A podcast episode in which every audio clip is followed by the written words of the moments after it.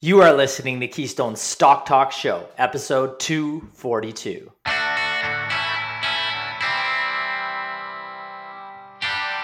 If this is your first time listening, then thanks for stopping by. This podcast is produced every week for your enjoyment, and show notes are found at www.keystocks.com. Come back often, and feel free to add the podcast to your favorite RSS feed or on iTunes. You can also follow us on Twitter at Keystocks and on Facebook. And keep submitting your stocks via the usual social channels or at our website, keystocks.com, for our Your Stock Our Take segment. And we just might review your stock in an upcoming show and let you know if it is a buy, sell, or hold.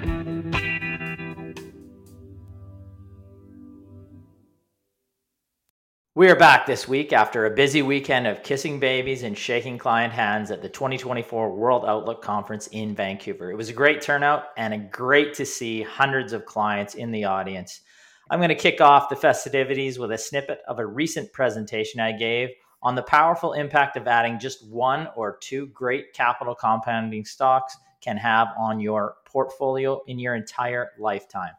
Aaron, We'll update you on the massive move for Meta Platforms, META, on the NASDAQ, formerly Facebook, which announced plans to implement a dividend last week. Brennan will circle back on Reliq Health Technology, symbol RHT, on the TSX Venture, a telemedicine provider that develops virtual care solutions for the healthcare market.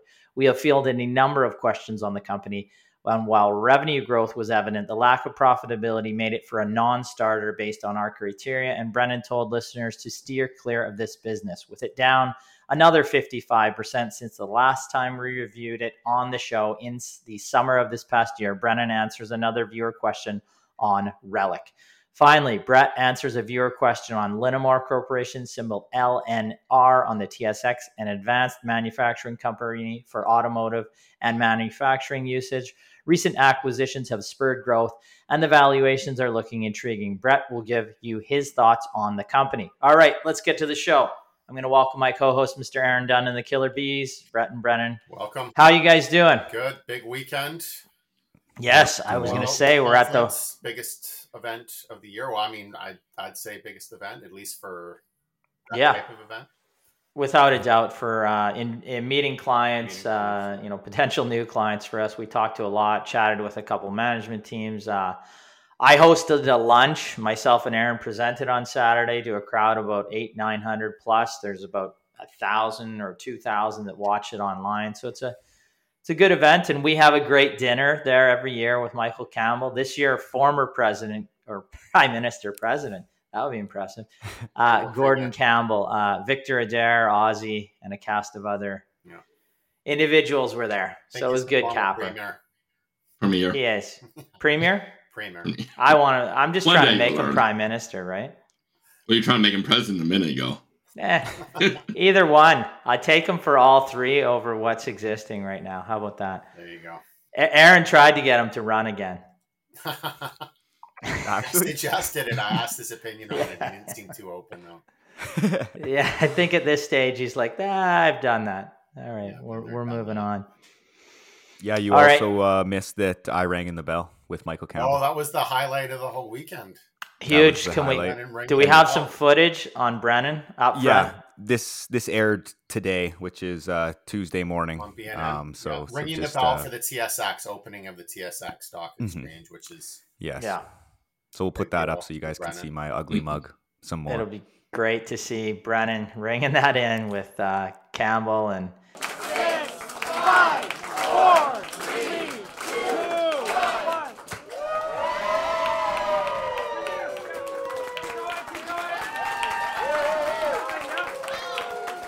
Uh, so, uh, you guys found the event well. Did you guys enjoy yourself, Aaron? What do you oh, think? I loved it. Yeah, good I event. Mean, I, yeah, I thought that uh, my main event speech was great. You did a good opening speech for me. Um, opening, which I thought yeah. that everybody warm up act, right?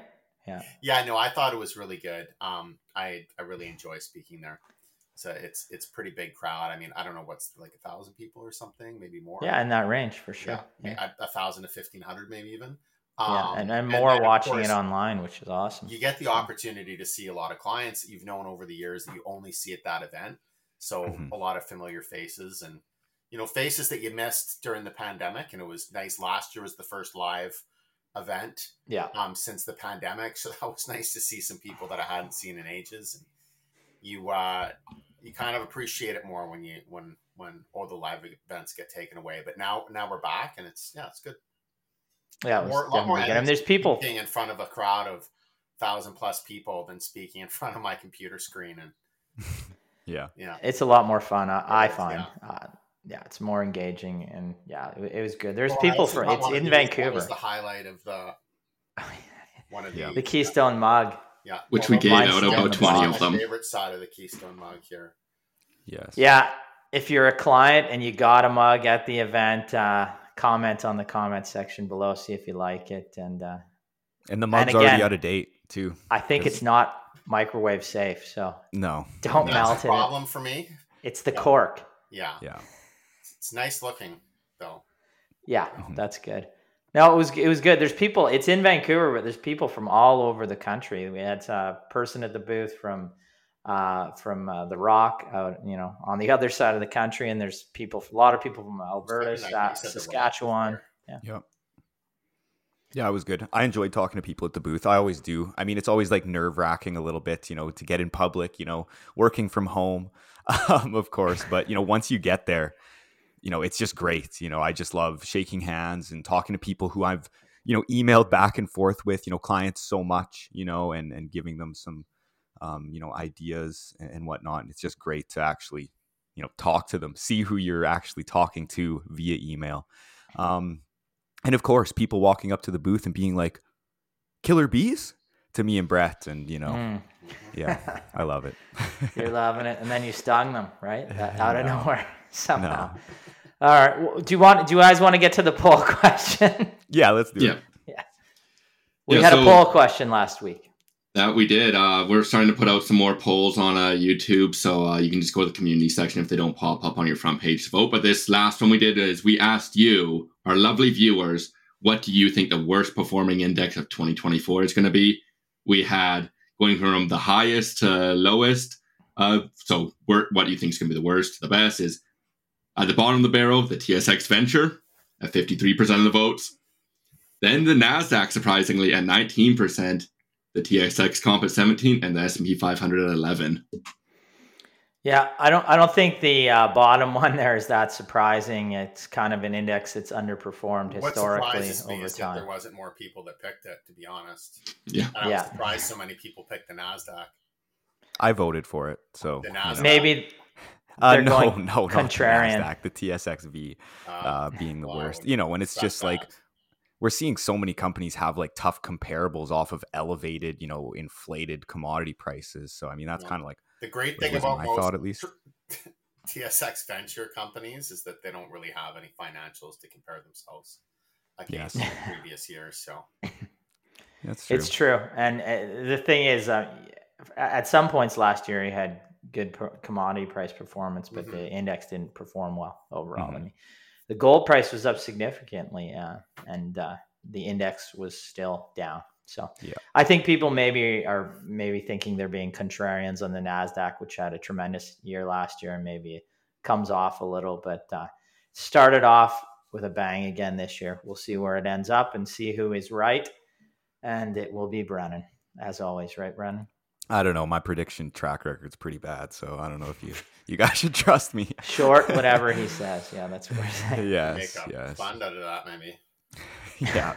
Well, sure, yeah. in in the crazy times there, they were making funds of almost anything, were they not? Brennan? So we reverse we could have the Brennan reverse Brennan index, reverse Cramer.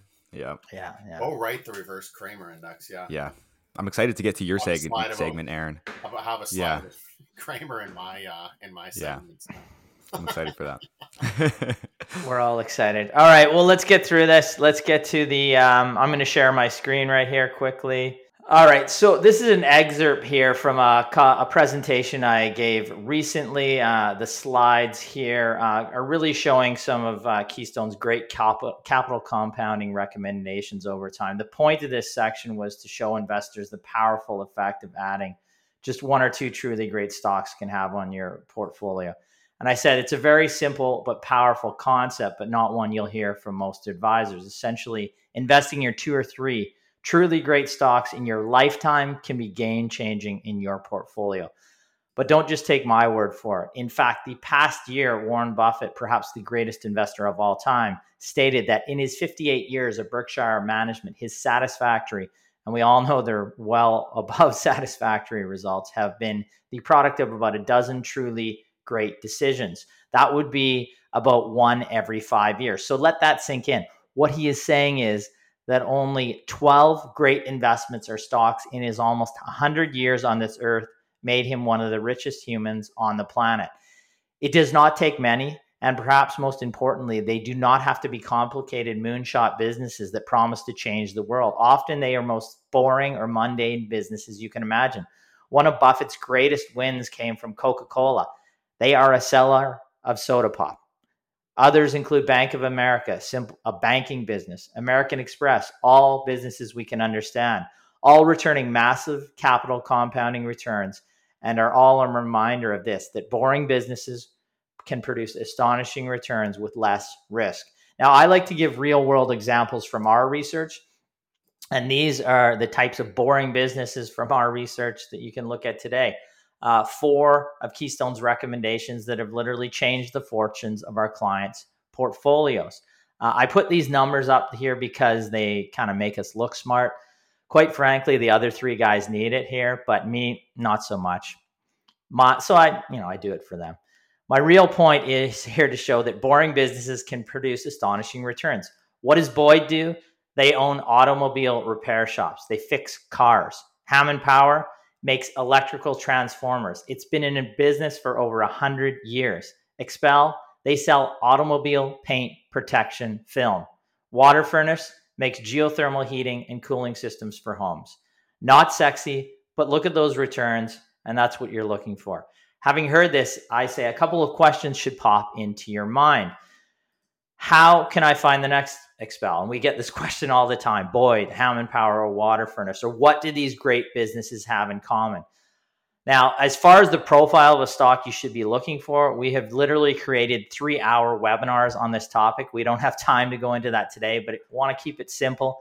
You're looking for great cash flowing businesses with good management teams that trade at reasonable prices and have a long term growth path ahead of them. Now, number two question should be how do you construct a portfolio to capitalize on the great co- capital compounding stocks like these? Well, first, as we say, do not build it with the traditional big bank portfolio model, where you essentially, your advisor complicates your portfolio with five to 25 plus ETFs, funds, or other investment vehicles, each of those owning 50 to 200 plus stocks, leading to a portfolio that holds 500 to 1,000 stocks, which is essentially owning the market. If you construct a portfolio in this matter, even if one of these great stocks makes it into your portfolio, it will be one of 500 or 1,000 plus individual stocks, which will not move the needle in terms of returns for your portfolio. What we advise to do is very simple build your own stock portfolio, take control. If you want to beat the market, you cannot just be the market owning 5 to 25 plus ETFs or mutual funds. Now, what you can do is create your own simple equity portfolio. It's a strategy that we've coined focused diversification. What you're doing is building 15 to 25 stocks in a portfolio gradually over a period of 12 to 24 months. What this does is reduces risk or exposure to short term market corrections and it provides flexibility to add to new positions as new opportunities or new research becomes available. How, what is the process here? Well, if you're going to use our research service or you wanted to go it alone today, start the process. You can start with three to five initial positions or stocks to add to your portfolio. You can add two to three new stocks per quarter as new information or research is released. You can also layer into those positions. You don't have to buy a full position. Say you had $100,000 Let's just use round numbers and we're going to buy 10 stocks. Take 100, divide it by 10, it's 10,000 in each. You might buy a half position, which would be 50% of that or $5,000 to start and add to that over time.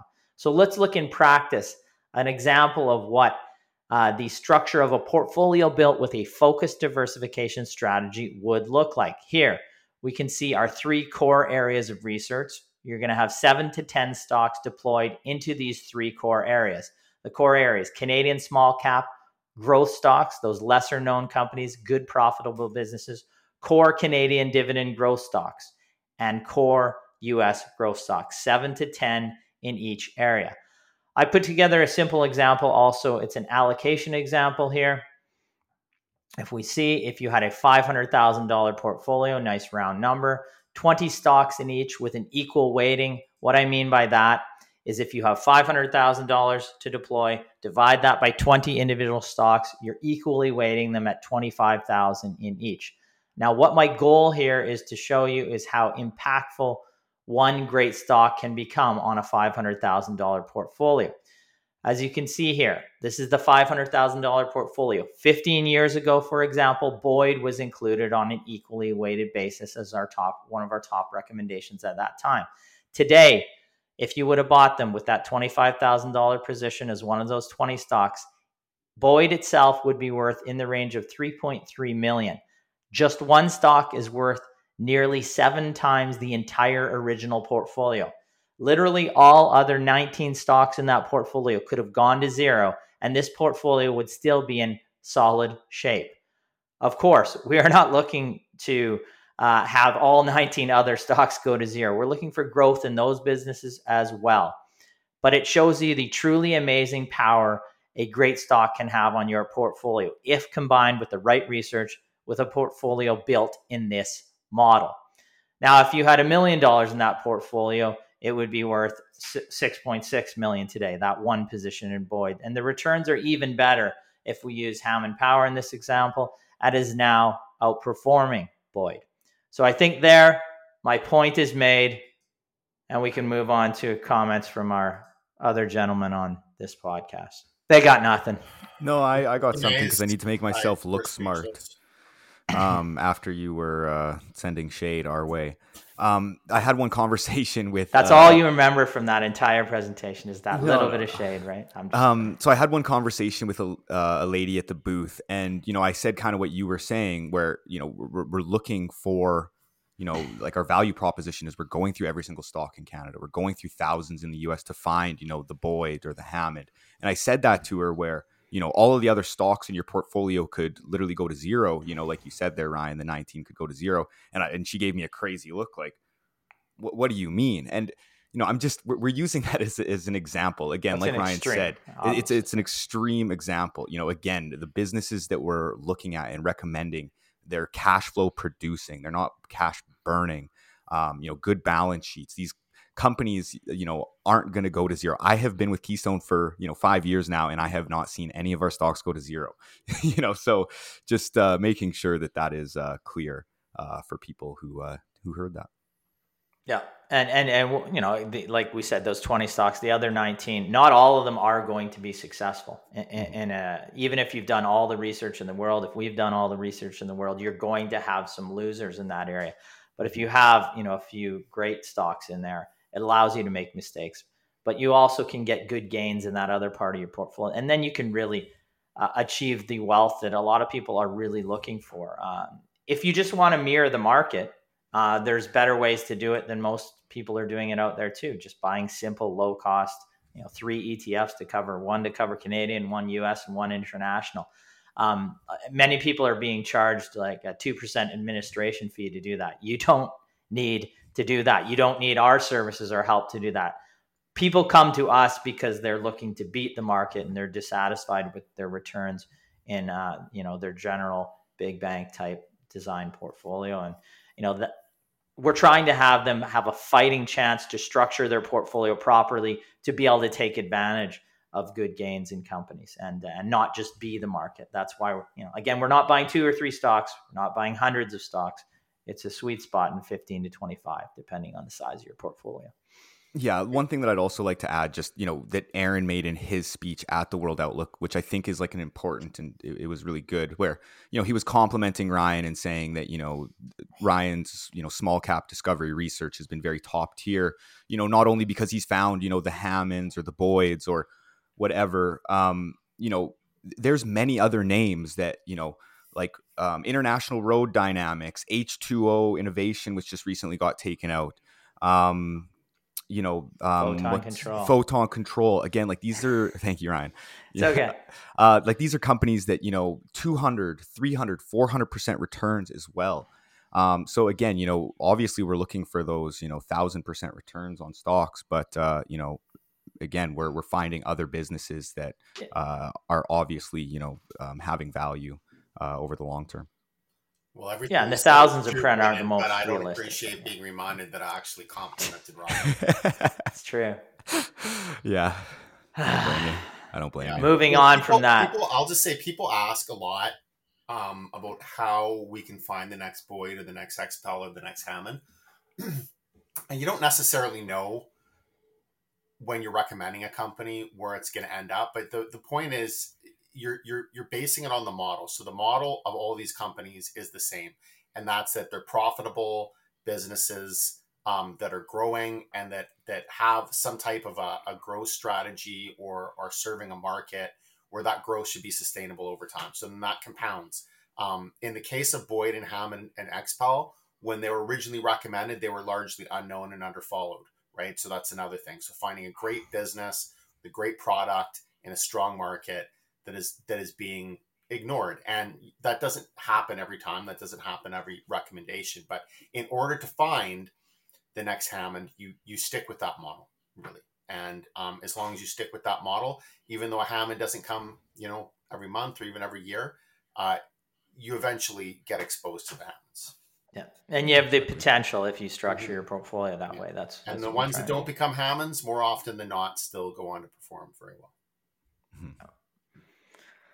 Okay, well, we're gonna move on to Aaron. He's gonna take a look at uh, the big jump in Meta platforms or Facebook last week as they implemented a dividend and they, they had their quarterly results as well. Excellent. So we're going to talk about Meta Platforms, symbol META on the Nasdaq. Company is a 1.17 trillion dollar company, so part of the magnificent or mega cap seven. Uh, it's trading at a price of just under 460 per share, and it just started paying a dividend, which equates right now to a modest yield of 0.2 percent. So Meta, which is of course formerly known as Facebook, is a leading social media and technology company. Uh, most people know it for its its main platform, which is Facebook, but it also includes other social media platforms like Messenger, Instagram, and WhatsApp. Uh, they recently also ventured into the augmented or virtual reality space, um, which is done through their subsidiary Reality Labs. So the company had big news. It's been in the in the news uh, quite a bit over the last few days. They put out their Q4 results on February 1st and initiated a quarterly dividend. Uh, the stock jumped about 20%. That's a $197 billion gain in one day, which uh, breaks the record for the biggest market cap gain of any stock in history. Um, now, we do have to be fair here uh, and mention that Facebook or Meta also holds, holds the record for the biggest market cap loss in history as well, which happened in February of last year. And it was a $232 billion decline in the market cap. Um, quite, uh, quite massive and, and so big that it actually made uh, Cramer, Jim Cramer, cry on live TV, which he got criticized for. We made fun of him for that as well because he had been recommending uh, Meta at the time. He he was quite positive on the company. Um, they they came out with a bad quarter, um, and it made him cry. And uh, he said that he was wrong. He made a mistake. He trusted the management sh- mis- or ma- management team, sorry, uh, and that that was ill advised. Now, somewhat coincidentally, I guess, shortly after he said that, the stock stock started to go up, and it's been one of the top performers from last year. So he probably should have just stuck with his original thesis. But, anyways, uh, that's neither here or there. We're going to take a look at these Q4 results and just break them apart a little bit and see what's been going on. So, uh, revenue growth very strong, twenty five percent to forty one billion for the quarter. Um, but income from operations up 156% to $16.4 billion. And then the operating margin more than doubling um, to 41% from 20% in the same quarter last year. And earnings per share of 533, which is uh, 203% increase. So uh, great results, certainly on the surface, what we're seeing here is strong revenue growth, um, but also a decline in in expenses as well, um, which is really what has driven a lot of the operating income growth and, and earnings per share growth. Looking at some of the operational highlights, uh, some of the metrics that uh, the company uses, family daily active people. When they say family, they mean their family of social media products. So that includes Facebook, Instagram, and the others as well. But uh, 3.19 billion on average for December, which was an 8% increase year over year.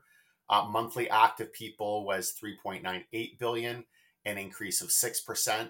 And when we look at ad impressions, and we re- we have to keep in mind that Facebook is is very much an ad company. I think about 95% of their their revenues come from ads. So ad impressions and price per ad, very important metrics. Well, in Q4, ad impressions increased by 21% year over year.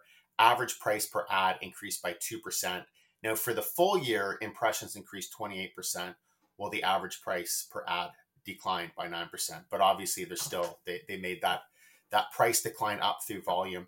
Uh, and then another very uh, key key factor here was headcount. So ended the year at just over sixty seven thousand employees, but that's a decrease of twenty two percent year over year. So we've heard a lot about these big tech companies laying off workers, laying off a lot of their tech uh, technology staff, um, and that was also um, undoubtedly a, a, major factor in the in the higher margins and the uh, the lower expenses. So really, there's a few things in play here in terms of why people were so optimistic about Meta. So one was obviously just the fantastic results, um, but we also have to keep in mind that's not all revenue growth. That's a lot of um, operational efficiencies, which do have a limit at some point. One would think, at least operating efficiency gains of that magnitude.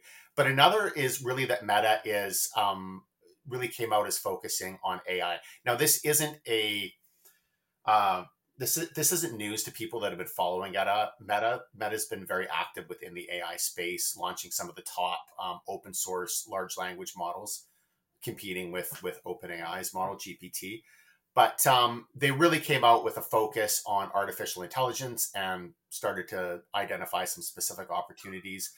Um, now, of course, there's the metaverse as well, which is the augmented reality, the virtual reality they're still focused on that. It, it's not generating much in terms of revenue. I think about one and a half percent of revenue right now, um, but it's it's losing money. So really, they're indicating um, AI as being a major growth opportunity. Um, one of the goals here is to develop the most popular and advanced AI products and services. So they're talking about AI assistance, AI for creators and businesses, and state of the art open source models for developers, which they've done. So they believe that this is going to produce a wide range of potential revenue streams uh, they want to invest, continue to invest aggressively in their compute infrastructure for AI. So this is all of the um, cloud computing infrastructure that essentially runs the models. Um, this is also a competitive advantage as well. And then just research into general artificial intelligence. So this is essentially AI that can do anything that a human can.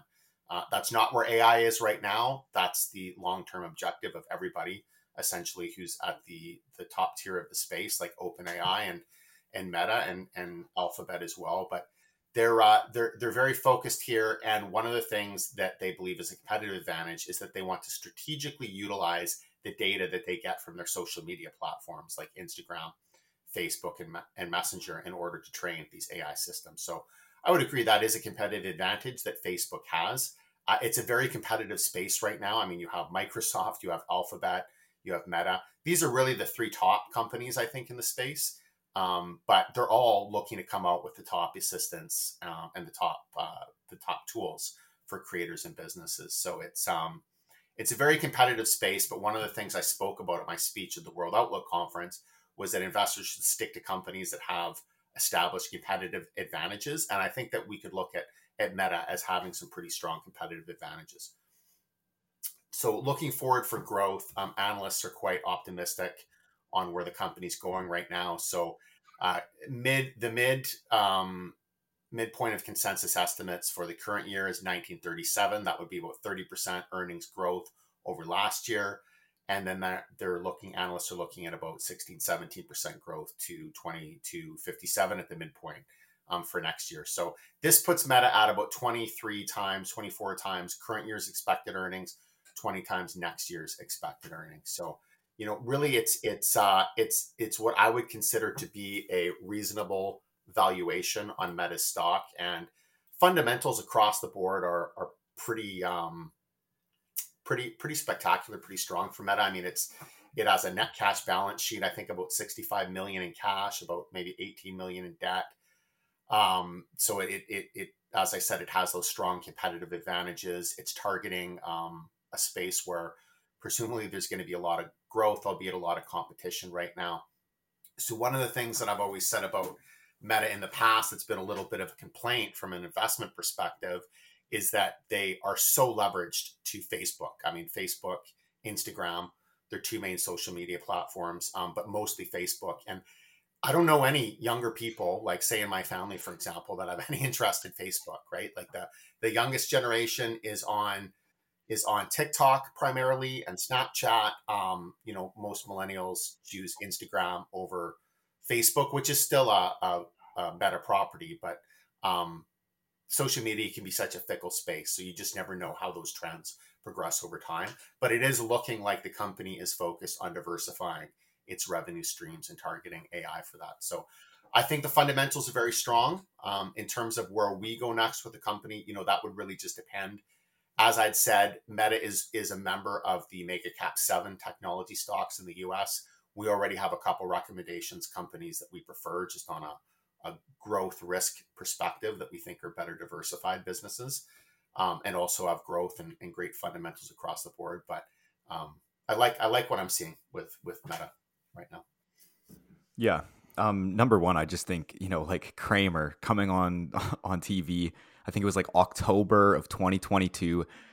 It lit, the stock literally hit like uh, you know its low, and then you know he went on TV, cried, said, "I failed you guys," and we only saw the stock go you know up.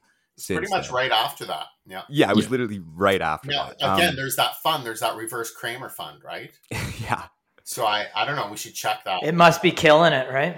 I mean, and I don't know if he was actually, you know, saying, you know, I'm out, I'm selling, because I think I was looking at an, an, article of him talking about, you know, buying it again in October of 2023. So, you know, he might have been on the buy when it was higher again and it rebounded. I don't know. Um, but either way, it, it's quite interesting. Well, you know, one thing that about the decline. Yeah, definitely, definitely, and like that's the thing. like you felt it wasn't worth crying over, even if you made a mistake. It's, yeah, exactly, exactly. Um, you think? like, mm-hmm. I mean, doesn't he make 400 recommendations a show? Like, I think he was quite quite vocal about Meta was the thing as it was going yeah. down, and uh, mm-hmm. I just. I mean, I haven't honestly watched the show in years, but I just used to watch him hammer a buy yeah. button and you know, it's basically like then he's like, yelling. I mean, he's pretty vocal about every recommendation. This is awful. This is the greatest thing ever. Yeah. Uh, it, you know, it's financial infotainment or something. Yeah. Yeah, exactly. One thing that I'll also yeah. say about Meta is I uh, I ended up watching an interview with Lex Fridman, who is a uh, professor at MIT, I believe, as well as uh, Mark Zuckerberg. So Mark Zuckerberg came on Lex's podcast, and they ended up doing a podcast in the the metaverse. So essentially, um, Lex ended up getting his whole face scanned and his body scanned, and so did Zuckerberg. They had to go to an actual facility and do this. Um, and they um, found out he was a robot. No, they didn't find out no, that he was okay. a robot, but you know, it, it is interesting. Like I'm sure that there's, you know, like Aaron was saying, lots of competition with this, um, or other companies trying to do the same thing. But you know, the detail um, even you know if you go and look or watch the the video on YouTube, I think it was posted like September of 2023 when they did this podcast, and just the detail, and even when Lex is in there with you know the virtual reality goggles on, looking at Mark, he's just saying like, "Wow, I can see every single crease in your in your forehead. Like it's just so real." I feel like you know this is basically nobody wants to see that. no, um, you could just erase them if you. Yeah, that's that's true. good. Yeah. Now I'm gonna sip some water like Mark Zuckerberg. That's a nice mug. yeah. All right, let's. Are we moving on? I think we're moving on. We're going to Reliq. We are Relic from the Beachcombers. oh yeah, I forgot. no one knows that. what I'm talking about when I say. I do know what. Uh, Reliq Health Technology symbol RHT on the TSX Venture. Brennan is going to uh, reprise his segment on this. He's going to um, look at this company from at least the second, maybe third time, third time at least. Third.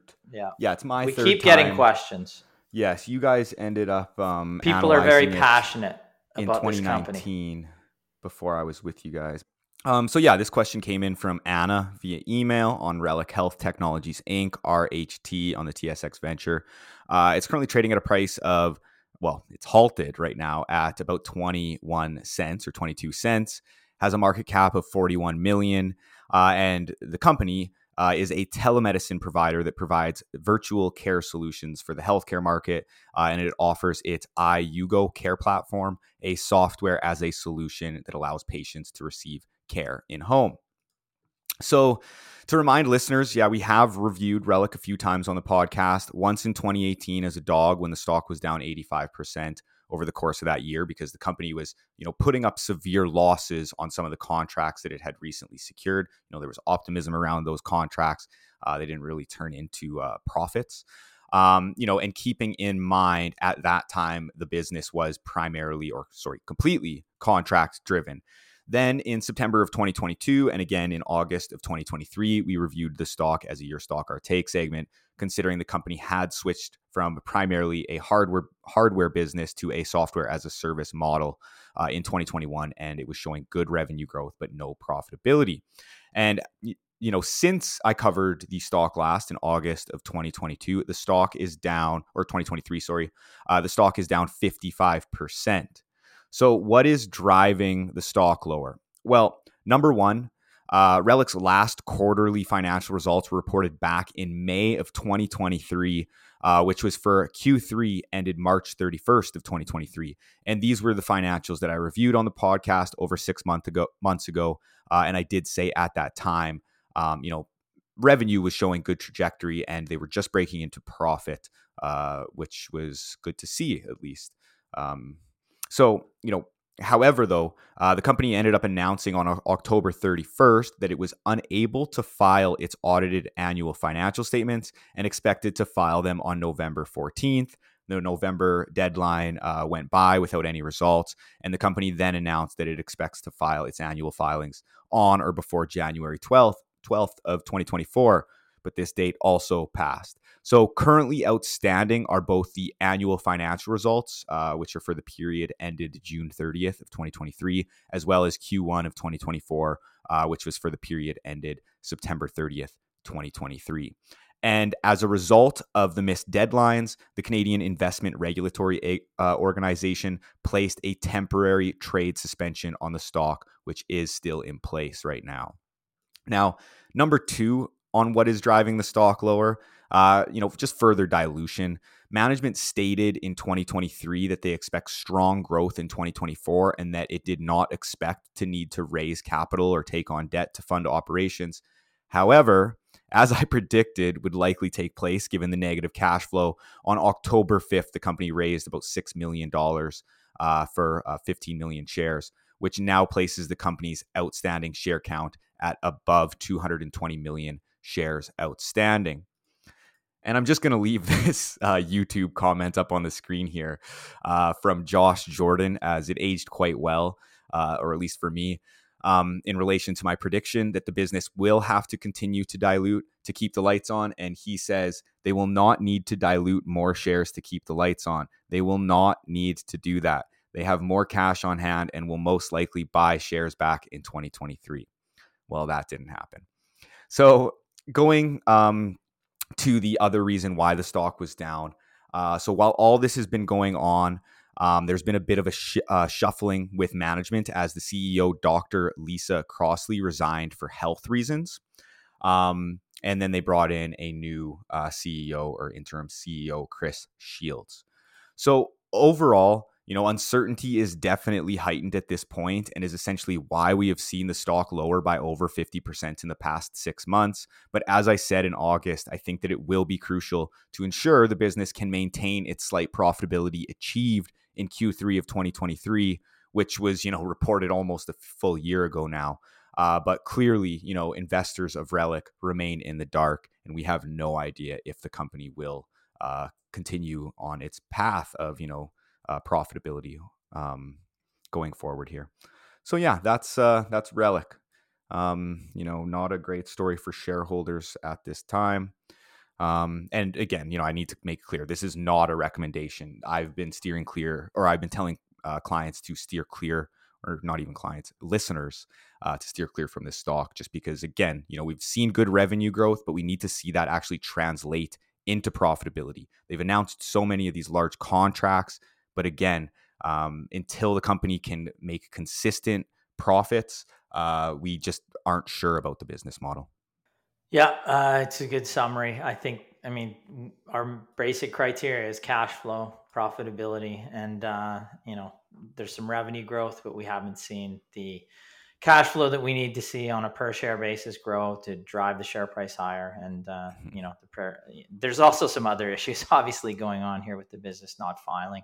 Yeah. Uh, that, you know, it's, it's hard to comment on what exactly is going on there but it's you know the the overall numbers don't meet our criteria and then you know when somebody asks about it that's all we can comment that it just doesn't meet our criteria yeah. which includes profitability because what we're trying to do is protect against uh, some of the downside we've seen in this company from where it was at its highs mm-hmm. uh, when you don't have that underlying cash flow supporting the share price all right do we have any other comments on Reliq or i think it we basically beat that one yeah i think it's good horse right yeah mm-hmm. okay Brett, you're going to talk about Linamar, which is a company in a significantly different position. Uh, they are an advanced manufacturing company for automotive and manufacturing usage.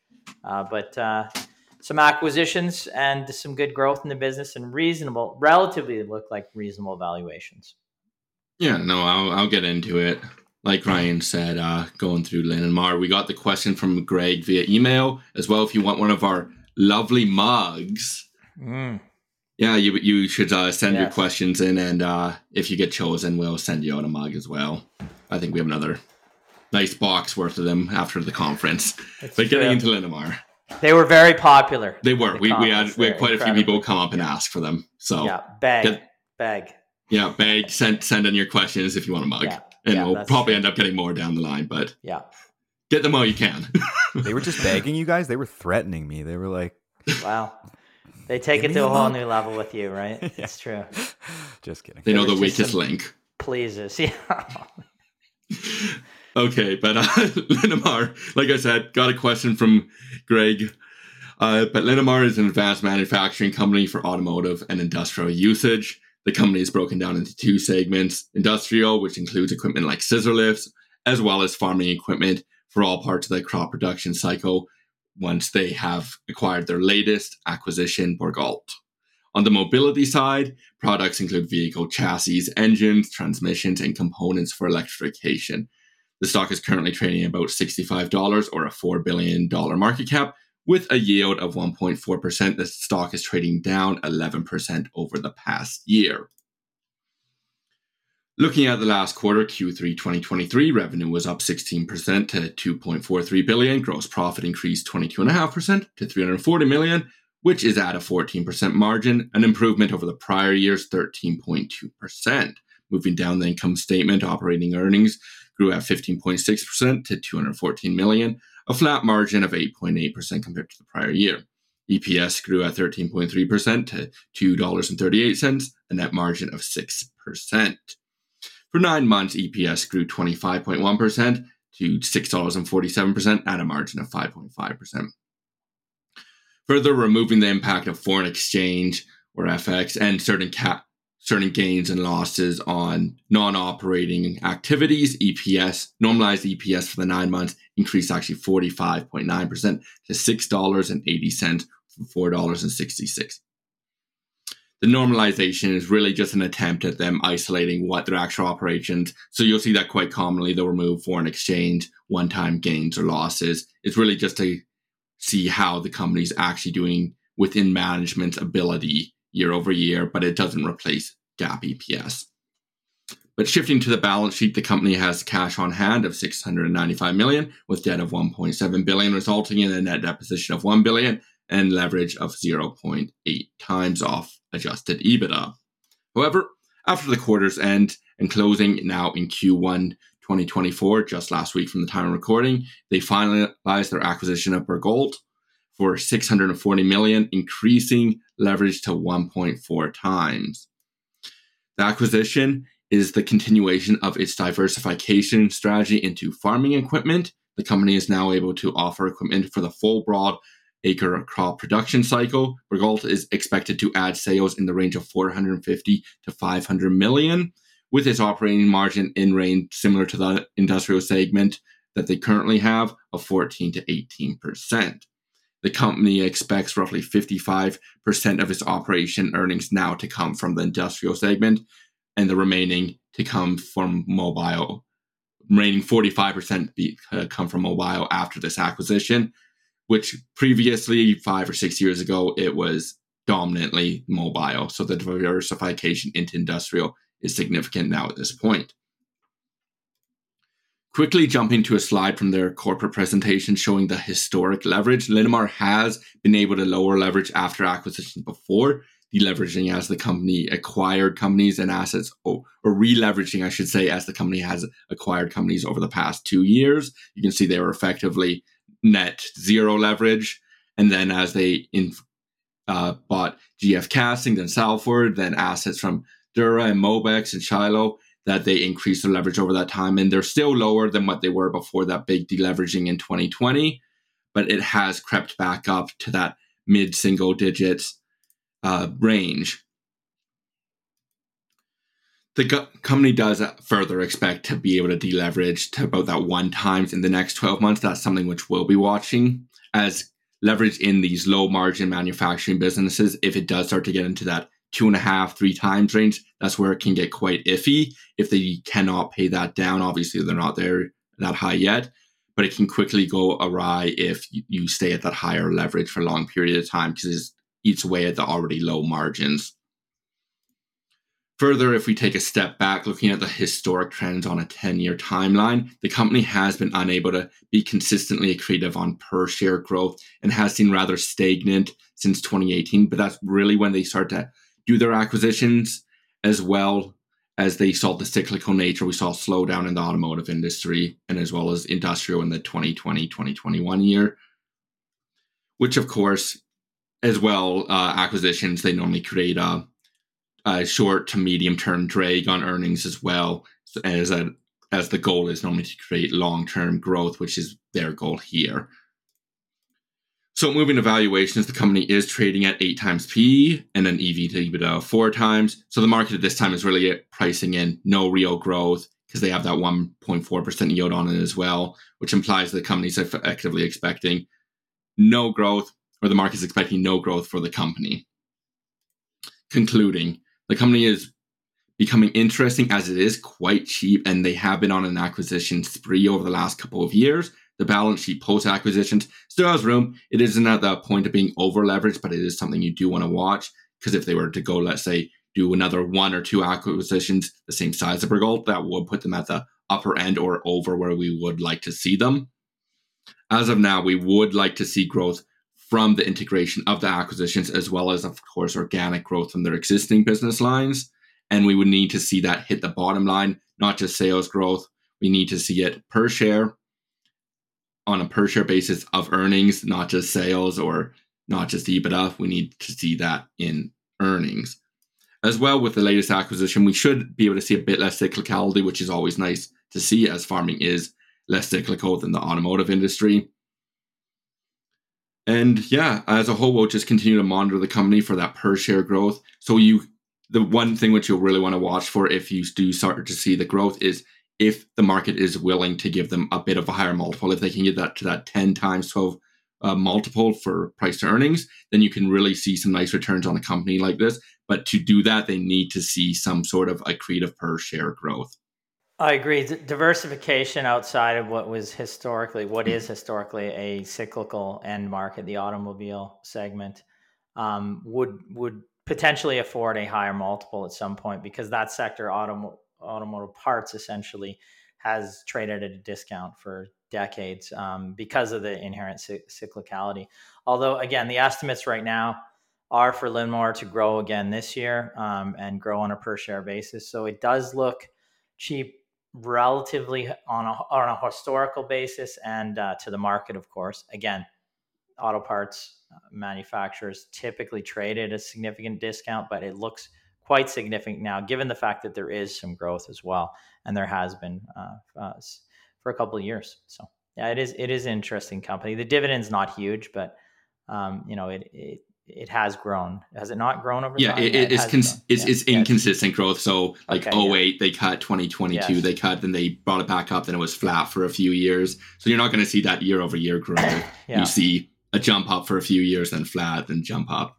Yeah, consistent with the Mhm. inconsistently of the market Exactly. of the inconsistency of its end market right yeah exactly okay Yeah. So I makes really, sense yeah, I put them as cautious optimism at this time. yeah for sure all right brennan you got any final thoughts are we good Um, I like that uh, one slide that you brought up, in, just from their investor presentation, showing like the the deleveraging over time. You know, I think that that is Yeah. you know great that a company is is you know posting that and showing that, and you know we'll monitor it going forward and see if they will delever again a little here. That's it. That's all. Excellent. great okay. comment. Well, let's close out. Yeah, it was great. Okay. Let's close out the show this week. Um, we're g- glad to have all our listeners. It looks like more and more listeners over time. Keep your questions coming in for our Your Stock, Our Take segments. We've got these mugs now. Everybody's wanting to get their hands on them. Send them out. Then we'll we'll probably announce a winner of a mug uh, potentially next week. Yep. Uh, again, questions coming in. Rate and review us. If you're looking at this right now on YouTube, you can smash that subscribe button. Uh, if you're listening to this on iTunes or wherever you consume your podcast, uh, rate and review us. Only positive reviews. That's what we like. And uh, again, I like to wish everybody out there profitable investing. Thank you. Thanks, everyone. Thank you.